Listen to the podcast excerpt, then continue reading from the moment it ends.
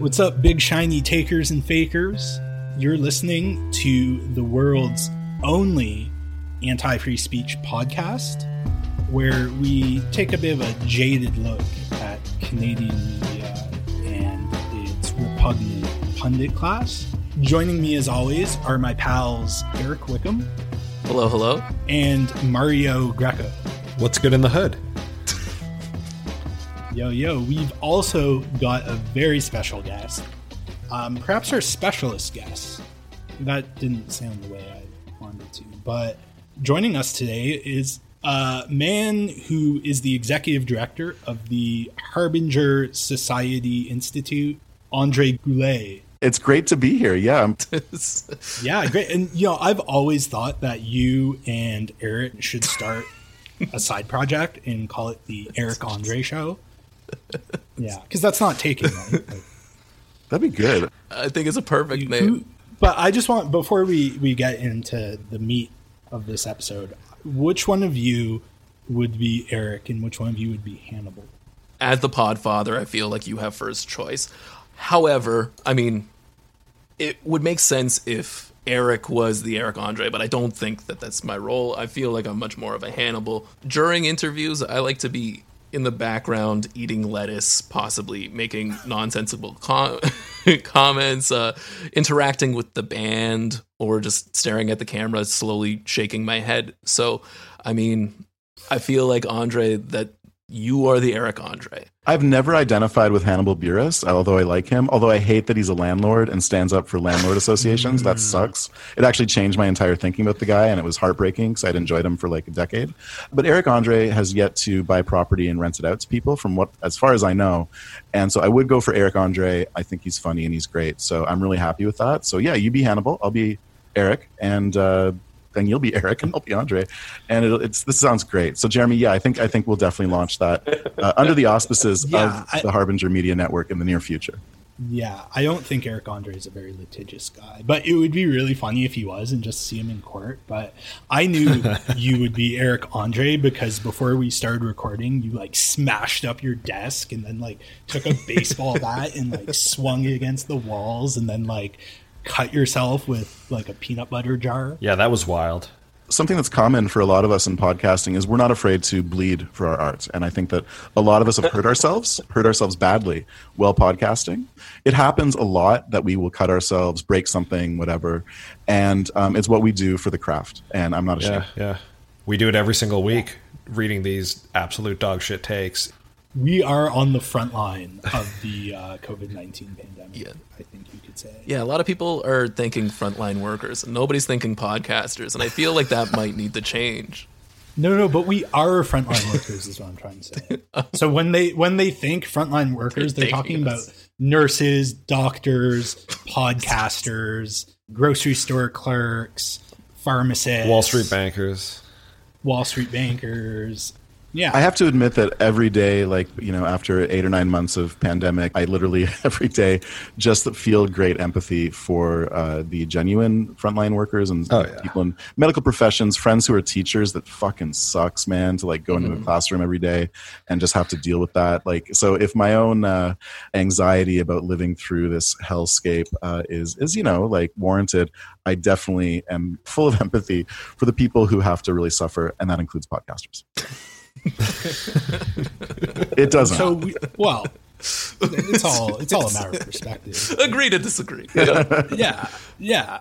Look, we had our sleepover summit. That's exactly right. And people can hear all about the sleepover summit on the most recent episode of the Harbinger Society Presents, which is the supporter only podcast which I produce and release at Harbinger Media Network. Thank you guys again for coming on. Uh, I love doing kind of like weird, stupid comedy uh, cold opens. So uh, the conceit here is that you guys have come over to my place, uh, my parents' place, excuse me, uh, for a slumber party where we're going to finally bury the hatchet about our online feud uh, that we recently had because you guys didn't get to publish the episode that you wanted to because I brought the hammer down.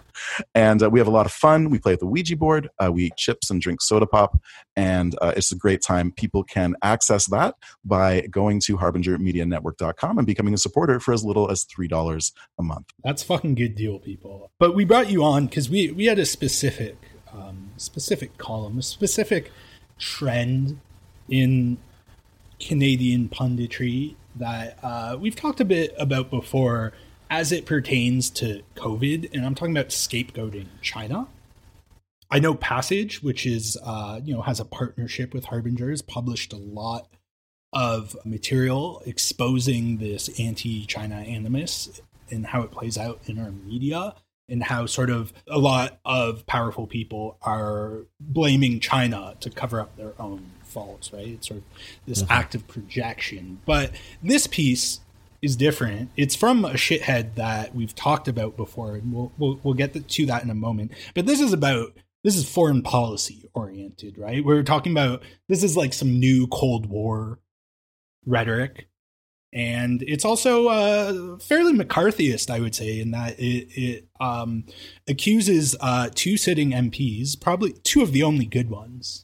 You know, there are like five good MPs I, that I'm aware of, and uh, uh, Paul Manly and Niki Ashton spoke. Well, Niki Ashton didn't speak at this uh, free uh, Meng Wanzhou event, don't let the details get that, in the way of uh, a good story, though. Really. And J- Jeremy, if I can, really quick, this just reminds me that uh, that you know after our cold open and our sleepover summit, I actually have a yet to be recorded, but will be recorded on Monday, uh, December uh, seventh, uh, a really cool panel where I'm hosting uh, Saman Tab- Tabasinejad, who is part of Progress Toronto and, and a bit of an expert on Iran, uh, Anthony Fenton, who's an expert on Canadian arms sales to Saudi Arabia, and the great Michael Bueckert, who'll be talking about Palestine. And we're going to be having a panel where we're talking about Canadian foreign policy and critiquing it uh, in, in the Middle East and in that region. So, something that I'm going to be trying to do with Harbinger Society Presents in uh, the coming year, in 2021, is, is focusing on foreign policy because it drives me fucking crazy. And this John, uh, can I say his name? John Ivison. This John Ivison piece sucked so yep. bad. And mm-hmm. China policy is something that uh, I honestly am like I've been beside myself with with uh, frustration for I guess like maybe the last two years, just because the Trudeau government sucks so bad at China. They don't know what they're doing. They blow it there's been these two Canadians who've been in a, a, Chinese like black prison for for 14 months, and it sucks. It's really shitty. And the more people talk about China in the media, the more I go crazy because they like all of their takes suck. When the Canadian Foreign Policy Institute put forward this Free Meng campaign, these uh, members of parliament sort of rallied behind it. I was like, oh, cool. I mean, Free Meng is not quite the way I'd want to frame it because she's like the daughter of a billionaire and like one of the mm-hmm. most powerful mm-hmm. technocrats in China. But she, well, she's been under house arrest basically because uh, Trump wanted to like you know trade war with China and Canada totally just like went for it, and it's been pathetic, right? So Ivison then coming out here and attacking some of the more left perspective in in um, sort of think tankery and and po- politicking in Canada was just lame, like it sucked. And so I'm so happy that we actually get to talk about this together on Big Shiny Takes because this is something that you guys do so well, and I enjoy it so much. Jeremy, what's the title of this of this Ivison uh, garbage? Um, useful idiots of the world unite, and they have with free Meng event. Now, John Ivison calling anyone a useful idiot is just amazing lack of self awareness. And let, maybe let's talk a bit about who this John Ivison fellow is. If this is your first time listening, you may not know him. Eric, want to tell us a bit about who this uh, is? It Ivison or Ivison? I don't think we ever. I always say Ivison he is a very, very staunchly mediocre columnist who occasionally dips his toe into just straight right wing crankery. We sort of got right into the John Ivison universe right at the, the height of the first wave of the pandemic because he wrote a all time terrible column, maybe the worst we read this year, about how uh, CERB was going to turn a generation of workers into welfare slackers and was absolutely like gutted on Twitter by basically anybody with a functioning brain. And if I recall um, correctly, so, you guys you guys called attention to the fact that the National Post itself is a welfare uh, a welfare recipient from the Canadian government. So obviously a clear ironic contradiction, which Ivison uh, is is aware of but choosing to ignore. I don't know if he's yeah. aware of it though. Like he's pretty dim. Yeah, well, it's. I think hypocrisy is a hard thing to admit when it, you're doing a bit of self-reflection. I mean, with guys like Iverson, it's always, well, you know, I'm a good person, so the things that I'm attached to are also mm-hmm. good, and I, I think that kind of plays into his view on China and Canada as well. So, useful idiots of the world unite, and they have with Free Meng Event is the title. The the subheadline is to present as the Canadian Peace Congress does Meng Wanzhou's detention as an unprovoked kidnapping is to take adolescent gullibility to dangerous levels. John Ivison, November twenty third, twenty twenty. Um, guys, should we get into this? Yeah, just if if I recall correctly, um, she was arrested before um, the two Canadians named Michael were right. Yes, So that was in retaliation for this. Definitely. Right. Okay. So let's keep that in mind. Yeah, and also let's keep in mind this is a, a an heiress of a billion dollar company living in Vancouver right now. But anyways, let's uh, let's explore a little bit Ivison's takes here. The etymology of the phrase "useful idiot" is debated. Some people suggest it was coined by Lenin. Others credit Stalin, who used it to describe the confused and misguided American sympathizers who aided the Soviet agenda. It came to mind when reading about a virtual event being held Tuesday in anticipation of the second anniversary of the arrest of Meng Wanzhou, the Huawei executive being detained in Vancouver pending extradition to the United States. I always love when a column begins with etymology. it's, how, it, it's how you know. It's how you know the be a- author like takes this issue very seriously and knows exactly what they're talking about and aren't just like filling up space. This column mentions Lenin and Stalin in the first graph. Like, what? Like, not even trying to disguise that this is going to be some sort of anti uh, communist take on China. It, it's like it's so yeah, like he could have like figured out which one said that, but he had to name both. Yeah, it's a lazy column from the get go. And he, and he goes on and he goes on in this vein. He says The Free Meng event is being hosted by a group of left wing organizations, including the Canadian Foreign Policy Institute, the Canadian Peace Congress, and the Hamilton Coalition to Stop War. Speakers include NDP MP Niki Ashton and Green MP Paul Manly. Fair enough, you may say. If the peaceniks want to spend their time campaigning on behalf of a Chinese billionaire who flits between multi-million dollar mansions in Vancouver, that's their affair. Yet there's no yet there well and if I may, isn't everywhere in Vancouver a multi-million dollar home at the moment? Like Yeah. yeah and um, also nobody is saying that right it's classic national post straw man argument where if you disagree with this position i'm taking that happens to coincidentally always align with like neoconservative foreign policy uh, you know wanting to confront anyone who isn't doesn't look like us or has a different political Yeah. system than us Hear it. um, then you're an idiot, right? It's like the Terry Glav. I mean, Terry Glavin's the funniest example of that because he is, as Eric pointed out on Twitter uh, recently, the human embodiment of the uh, Navy SEALs copy pasta. I'm so glad you brought that up. This is so like we're gonna go right down a rabbit hole. But uh, yeah, Terry Glavin sucks, and he thinks he's so much tougher than he is. Uh, here at the National Post, we only stand homegrown mil- multimillionaires. Yeah, Yeah, exactly. well, so the, he goes on here to make to make a point that is is coming now, and you know, four or five paragraphs in, he says, yet there's no mention anywhere in the publicity material of Michael Kovrig or Michael Spavor, the two Canadians who were detained by Chinese authorities nine days after Meng was arrested in Vancouver. That's shocking. Ashton has not only agreed to participate in the event, she's sponsored a petition in the House of Commons that calls for Meng's immediate release, urges the government to protect Canadian jobs by allowing Huawei to participate in the rollout of 5G in Canada, and encourages a foreign policy review to develop an independent foreign policy on China. Okay, but like this is the whole issue with the Meng thing. We clearly didn't have an independent foreign policy approach to Meng Wanzhou, and it was clearly like an arrest on behest of you know Donald Trump's foreign affairs department. So total bullshit. Mm-hmm. Yves Engler, a fellow of the Canadian Foreign Policy Institute, said he's sympathetic to the plight of the two Michaels. But who began the process? Hostage diplomacy is a terrible idea, but who started it? He said. That is, a, those are very legitimate questions. Yes, very exactly. Because her detention upholds unilateral and illegal U.S. sanctions against Iran, he said, which is true. But Iverson says that's not true.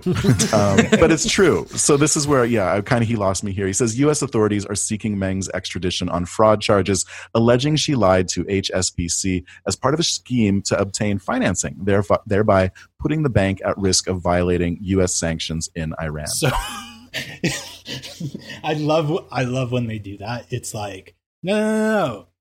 This isn't this. It's that, but that is the same as this. like it's like, look, I didn't kill the guy. I just made it so he would cease to live. And he tries to back it up here in the next paragraph where he says, however, when BC Supreme Court Judge Heather Holmes ruled that Meng can be sent to the U.S. to be prosecuted, she did so because she deemed her crime, as alleged by the U.S., is also a crime in Canada. The essence of the alleged crime was not violating U.S. sanctions, but deceiving a bank to obtain financial services. Well, you know, Canadian law enforcement is so so hard on financial crime in this country, which is why every every banker in this country has done time. Yeah. It's crazy how much white collar crime we prosecute. I remember when I was growing up and they uh, hanged all the bankers. It was shocking then, and it's still shocking. Bank collar crime, as we used to call it back then. That's before my time. And what's interesting here too is that like uh yeah, like you guys say, he's just playing he's just playing like word poker or like mental gymnastics and he's yeah, he's just full of shit. Okay. So, on the petition's second demand, Engler defended the call to allow Huawei to be involved in Canada's 5G network. We have real concerns about surveillance. The Chinese government has its own repressive spying and intelligence apparatus, but it doesn't come close to the power of the NSA, which is the United States National Security Agency, or the Five Eyes, which is the intelligence alliance comprising Canada, the US, the United Kingdom, Australia, and New Zealand. Canadians should be more concerned about the NSA in Canada than the Chinese government, he said. I don't think that China is a threat to most Canadians. Wrong. That is wrong. Yves Engler is mistaken. China is a lo- it's a big threat. Yeah, it's a big threat. and- This yeah, is and- and- is correct, right? yeah, no, he knocks it out of the park because obviously the Chinese government controls the global economy, and so they can actually use our information. Whereas you know the NSA are the good guys, and you know, they're you know, We're in we're in real danger uh, in Canada and in the United States of of being affected by China's uh, security policy, um, domestic security policy. I mean, I mean, Chinese dissidents are, but like fucking imperialists. this is the incongruity that drives me crazy because it's like, yeah, China's government would be appalling for many people to live under, uh, but for the 1.6 billion people that live there, largely people just go about their day to day lives. It's not a problem for Canada. What is a problem is having two of our citizens in a black site and there forever, and to have just a policy which is so dumb because China doesn't give a fuck about Canada. Like they don't have to. We're 35 million people.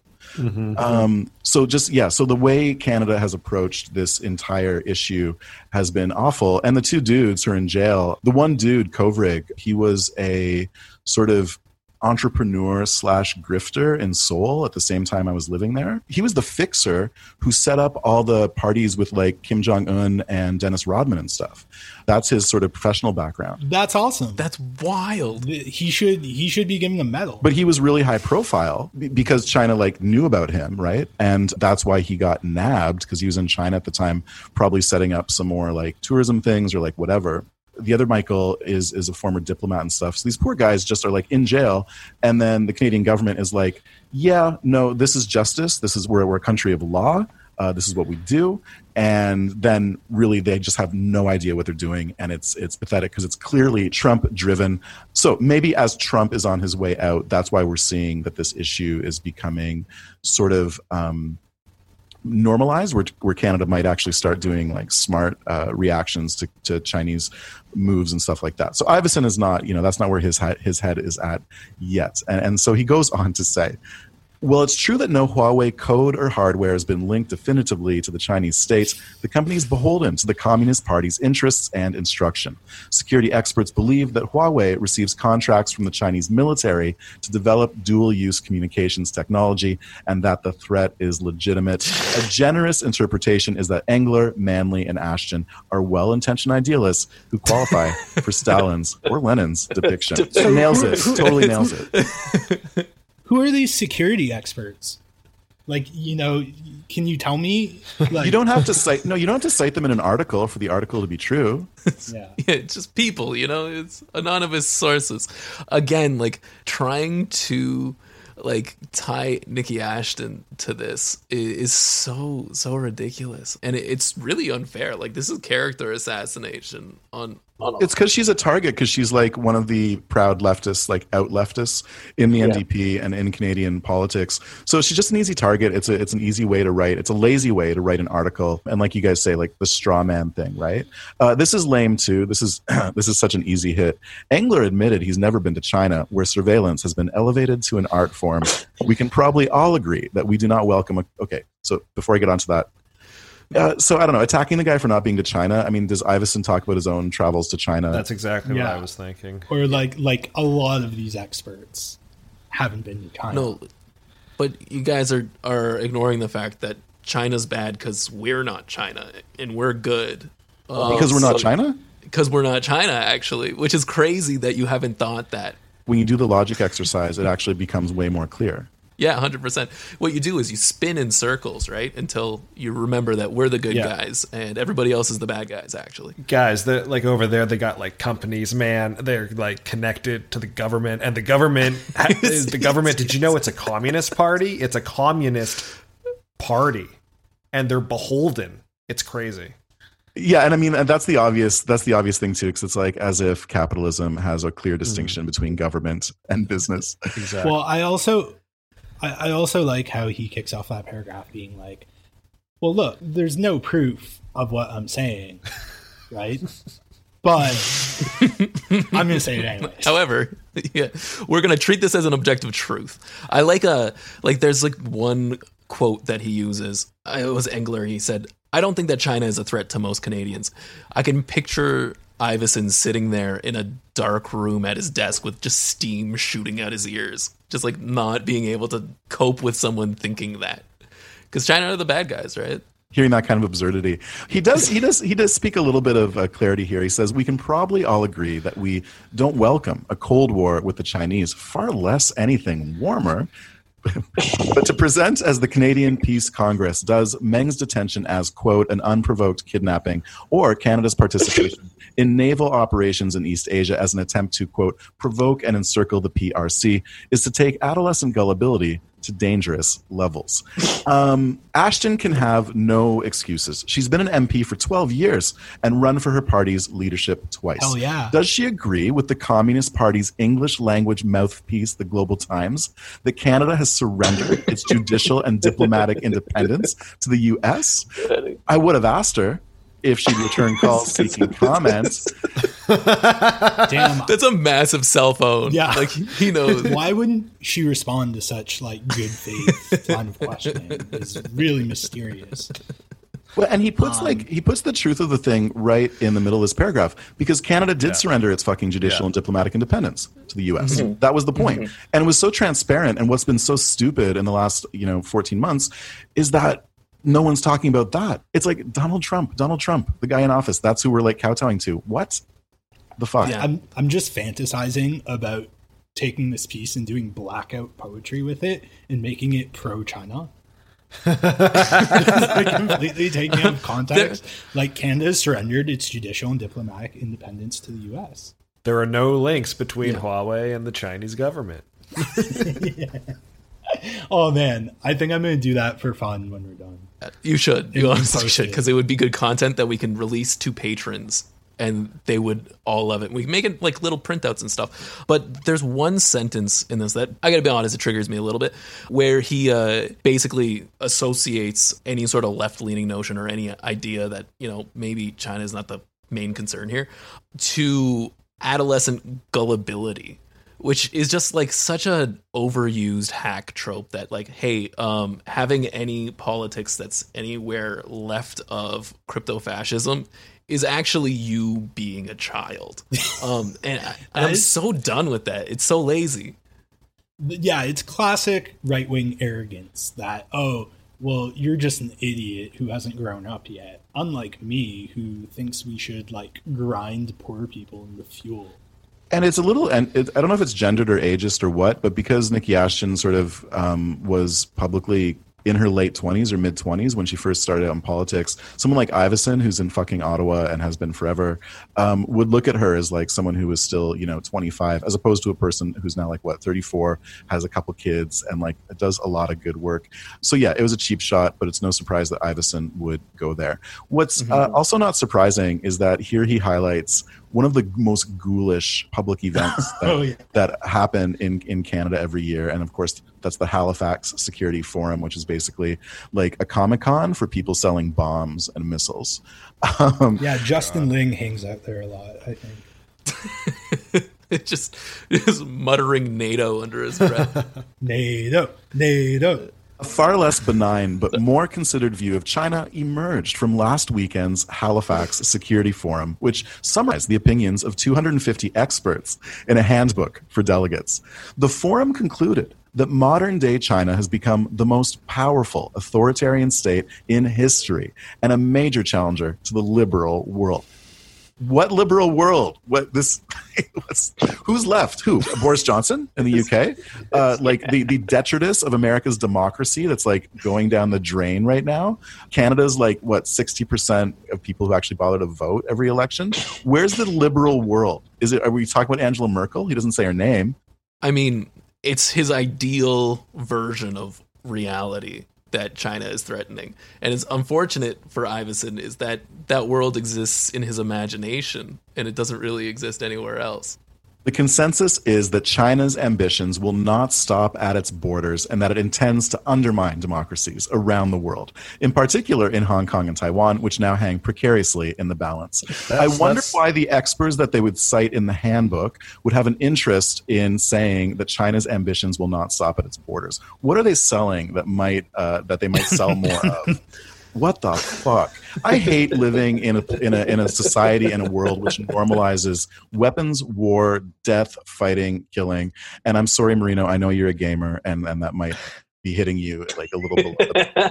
but it is a problem, and the Halifax Security Forum is you know fucking disgusting. No, it's okay. Uh, I think all this shit should be relegated to video games and a complete fantasy world, but unfortunately, it is a very real thing uh, and it is the orthodoxy in which we live in the West, not this fucking fictional liberal cockamamie classical liberal line he's trying to fucking sell us. Yeah, he's a classical liberal. Like, like. I'm going to have to bleep out cockamamie. I thought we weren't working blue uh, tonight. yeah, sorry about that, Andre. Well, I think when he's talking about the liberal world order, this is sort of like the neocons like uh, appropriating the rhetoric of like internationalism and human rights. And uh, you know, like uh, Michael Ignatieff, who isn't a neoconservative, but he's certainly a neoliberal, uh, suggested to build this empire of human rights because we are the embodiment of human rights with like boil advisories on uh, First Nations reserves and police killing people of color. Um, you know, we are the uh, well positioned to create this empire of human rights. I think that's something I've always found very uh, disturbing and threatening about the neocons is they're flipping everything on its head and being like, actually, um, we uh, support human rights. We, we're the true supporters of human rights a couple of graphs ago, uh, he talked about adolescent gullibility. Now, I wonder what John Ivison, Ivison's, uh, what his thoughts on the Iraq War were. yeah, I don't wonder because I'm almost 100% certain he was totally gung ho, right? Yeah, all these guys were. they claim they weren't now. Like, there's a hilarious exchange between Colby Cosh of National Post, who I think is actually one of their less egregious uh, columnists. Uh, he doesn't like me very much. And that's no skin off my back. But him and Stephen Magusiak, where he's like, I, I didn't support the Iraq War. What are you talking about? And Magusiak posted uh, a screenshot of one of his columns from 2002 talking about how, like, yeah, they're going to greet us as liberators, of course. Magusiak of Press Progress and uh, occasional contributor to the Alberta Advantage Collective yeah. uh, in Calgary. He's an awesome dude. Yeah. Also, occasional contributor to Big Shiny Tapes. Okay, that's right. Yeah, he's been on the show. I, I just want to flag really quick before we wrap up this article that when we're talking about Hong Kong and Taiwan, it's like, guys, I'm sorry, Hong Kong is now not part of the British Empire. It's going to suck for people who like democracy in Hong Kong, and, and like that is shitty. But it's like it's part of China. Like there's not a lot you can do about it. And in the case of Taiwan, I don't know. Like I, I lived in Taiwan for, for several years. I love Taiwan. I really, you know, was into Taiwanese independence and like the democracy movement and super inspiring and stuff. But if China wants to take it, I don't really know what the hell is going to happen. So these sort of like shining city on a hill perspectives about how the West is supposed to like keep these places uh, in the democratic fold, mm. it, it, does all kind of tie back into Cold War thinking as opposed to dealing with reality as it is and trying to avoid conflicts and figuring out ways to use mediation and interaction to find uh, conclusions, right? Because like mm-hmm. we absolutely don't want things to heat up and have any kind of war happening with China. In fact, we would like the opposite. It would be great if people got along because it's way better for the world. So that's my okay. That's my that's my editorial. Let's finish this editorial though, where Ivison says, even if the radical left is able to discount what's going on in Hong Kong and the South China Sea, how can it overlook the oppression in Xinjiang that all human rights organizations say is intensifying? And as we're going to see in the response from the Canadian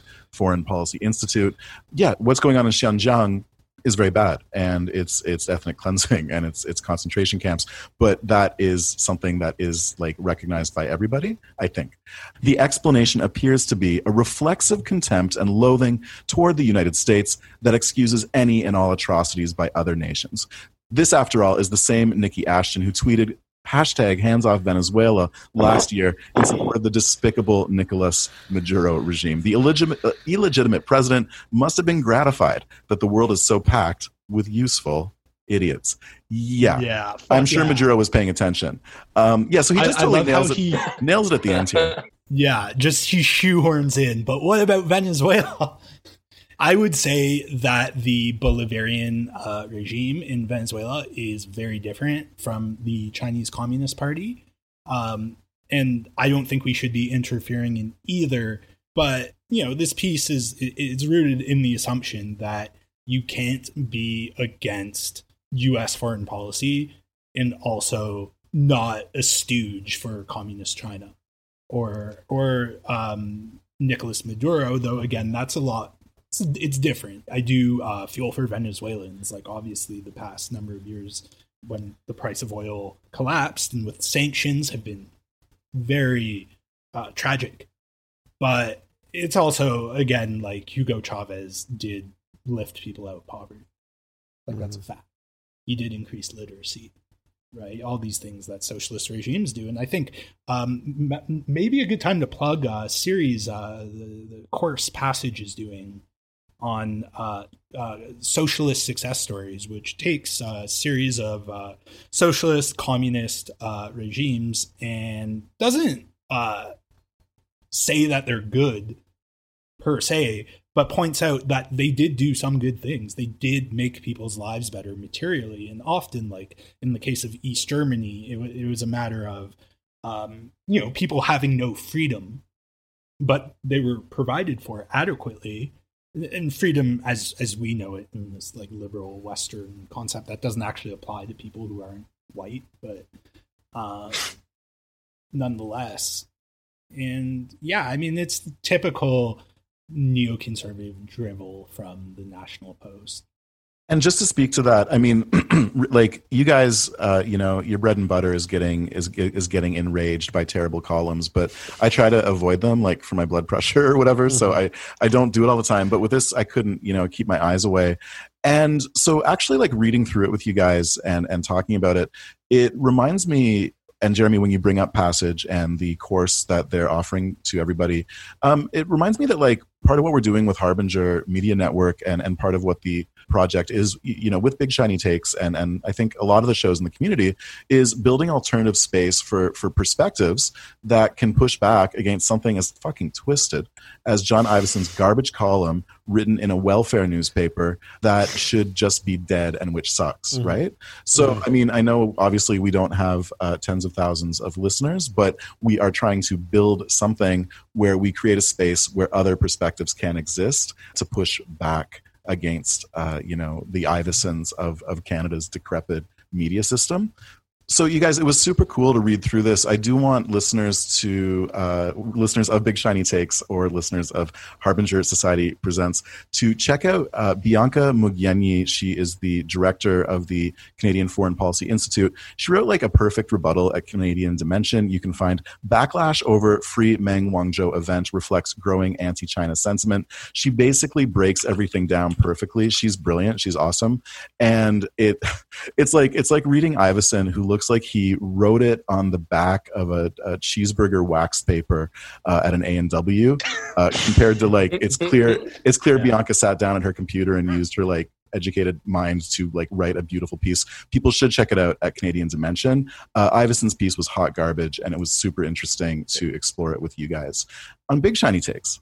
Oh, Andre, we're so happy you, you came on the show, and uh, and when we buried the hatchet, uh, we had a sleepover on on the Harbinger Media Podcast Network, which everybody can check out.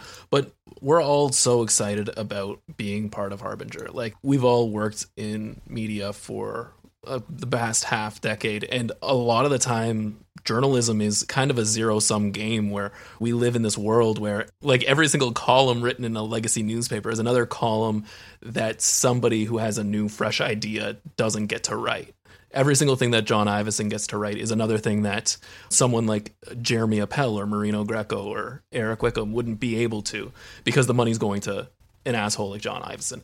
Um, the fact that Harbinger exists now, this is now a platform for us to push ideas that wouldn't be accepted in a garbage newspaper like the National Post. So we are so thrilled to be a part of this and it's really exciting like on my end when i'm kind of collecting and checking out the content that everyone put out that week and i'm putting it into the newsletter which listeners can subscribe to by going to harbinger media network and, and subscribing.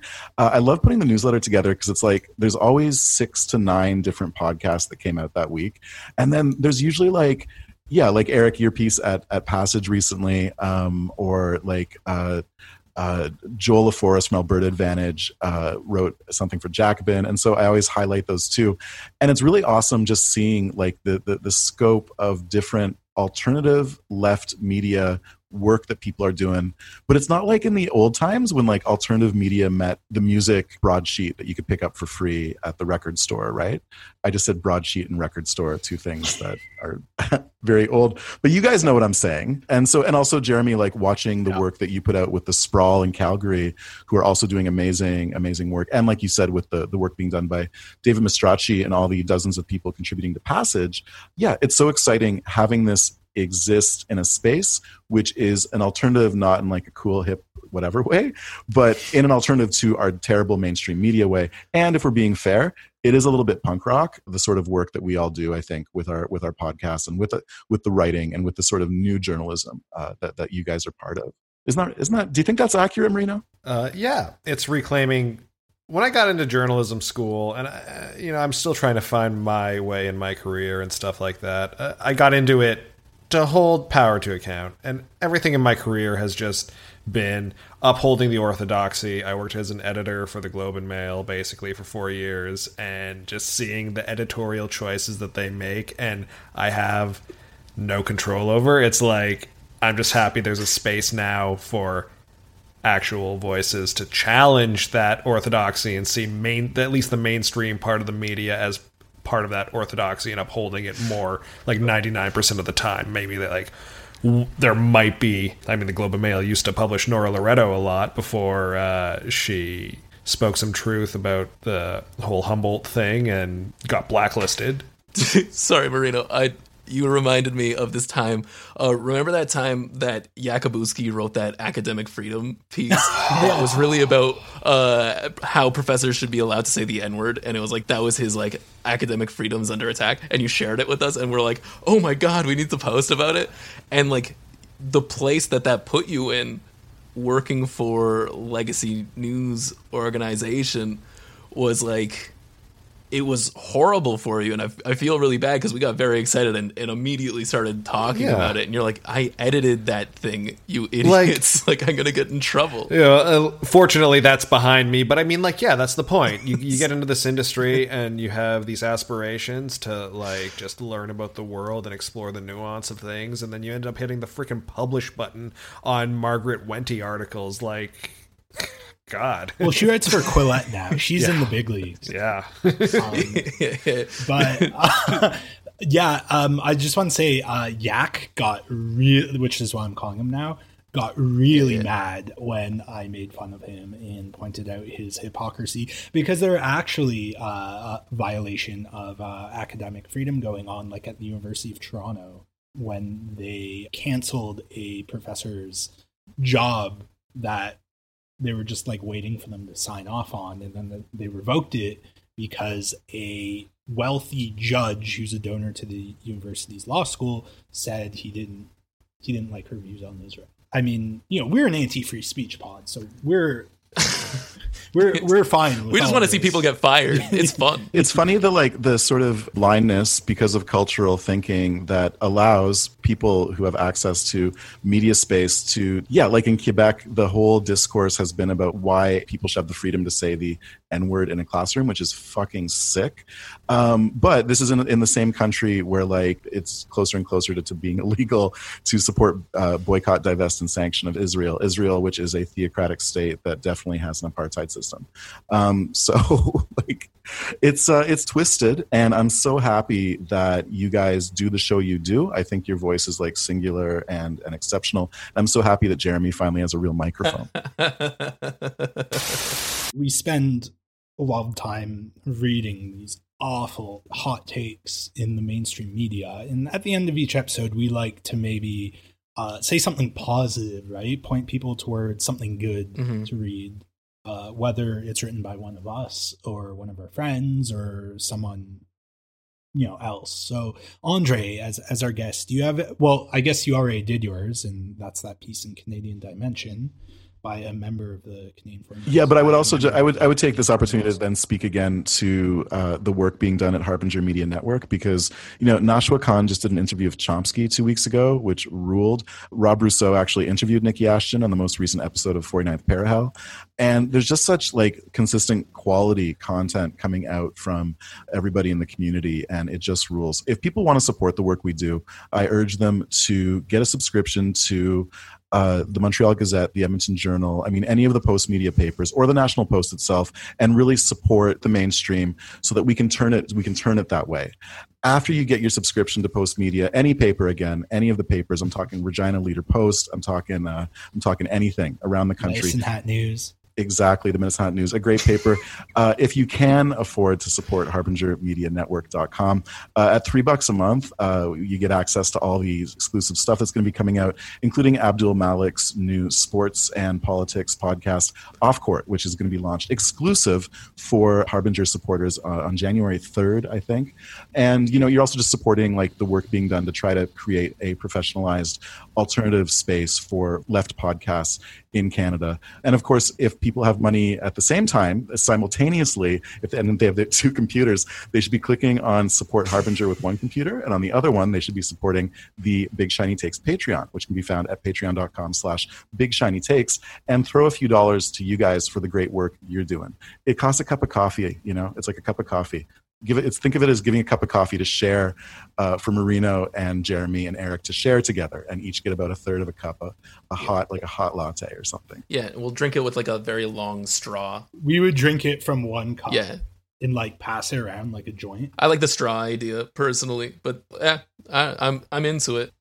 I also have a recommendation, and it's also on the Harbinger uh, Media Network. Actually, I was listening to Tech Won't Save Us with Paris Marks prior to recording. Great interview, all about Bill 22 in California and fighting for gig workers' rights. Tech companies are trying to make it harder for gig workers to exist. I think is the the broadest way I can talk about that. I hate to be a nerd and like all of us piling on loving Paris's show, but I was listening to it yesterday and yeah, he speaks with Wilfred Chan, who is a contributor to like The Nation, Dissent magazine and stuff. Uh, Wilfred actually was a bike courier for a while in New York City and also does freelance work as a journalist.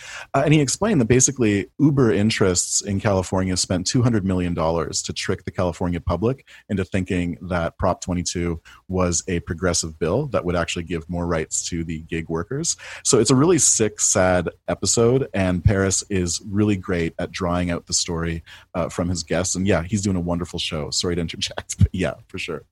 I'm glad you did because I was I was talking about it. I'm like, oh, I'm doing a very bad job explaining what this episode's. So thank you, Andre, for the save. Yeah, and I would like to recommend a, a piece at an outlet called The Hard Times. Um, I read today um, entitled uh, ben Shapiro pulls pants down to ankles before peeing in urinal. Uh, very good stuff.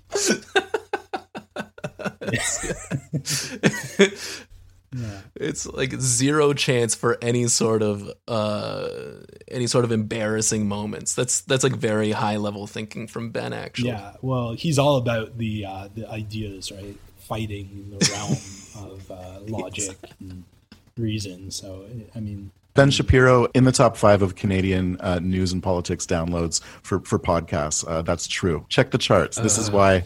This is what Eric. Isn't this why we do Harbinger Media? Isn't this why we do it? yeah. Well, I'd like to get him to like at least six. You know, like, can we get him down one? We're coming for you, Ben. Yeah. We're gonna we're gonna fucking take the yarmulke off your head and give you a swirly. Oh boy! Before it's, it's done. I don't know. I don't know about that. I'm Jewish. I can say it. I can say it. Yeah.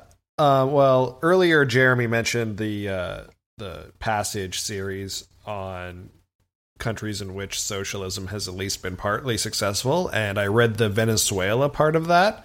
So I'd really like to uh, shout that out. Look, I don't. Re- I, Jeremy's smiling. I don't read a lot, man.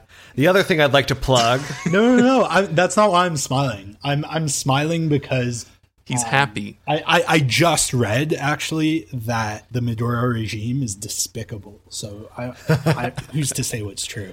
Yeah. Um. But uh, I will be uh, gluttonous here and indulge in another read that a recent article for the sprawl called the human cost of food delivery apps also along the lines of holding those tech companies that give workers a raw deal to account i forget who wrote it though oh it's that it's jeremy from the forgotten corner oh my, yeah, my yeah, arch yeah. nemesis we hate that guy yeah but uh, that was of course written by jeremy appel of the forgotten corner yeah yeah. Um, and you know what? I'm gonna. Why the fuck not? I mean, we're here. I'm gonna recommend. So by the time this episode's out, we will have released our uh, Hanukkah special of um, the Forgotten Corner. With uh, we we do a panel uh, hosted by the uh, incomparable Scott Schmidt, who was on our show previously to talk about Wexit and uh, it's me, Roberta Lexier, and uh, Dan Moser of the Alberta Jewish News. And we just talk about like our Jewish upbringings and Israel and a lot of other fun stuff. Uh, it, it, it's Scott's bar mitzvah. That's that's sort of the theme, right? We're celebrating Hanukkah, but um, we're also celebrating Scott becoming a man in the Jewish faith. So uh, check that out. Andre, thank you so much for coming on the show. Uh, bye. Hell yeah. Deuces. That's our show. Thank you so much for listening. Big Shiny Takes is a proud member of the Harbinger Media Network. If you liked our podcast, there's plenty of other amazing podcasts on the network that you can go check out, including the Alberta Advantage and Kino Lefter, which Marino and I were on pretty recently. It was really good. We talked about James Bond and we talked about oil, and it was super interesting. Bye.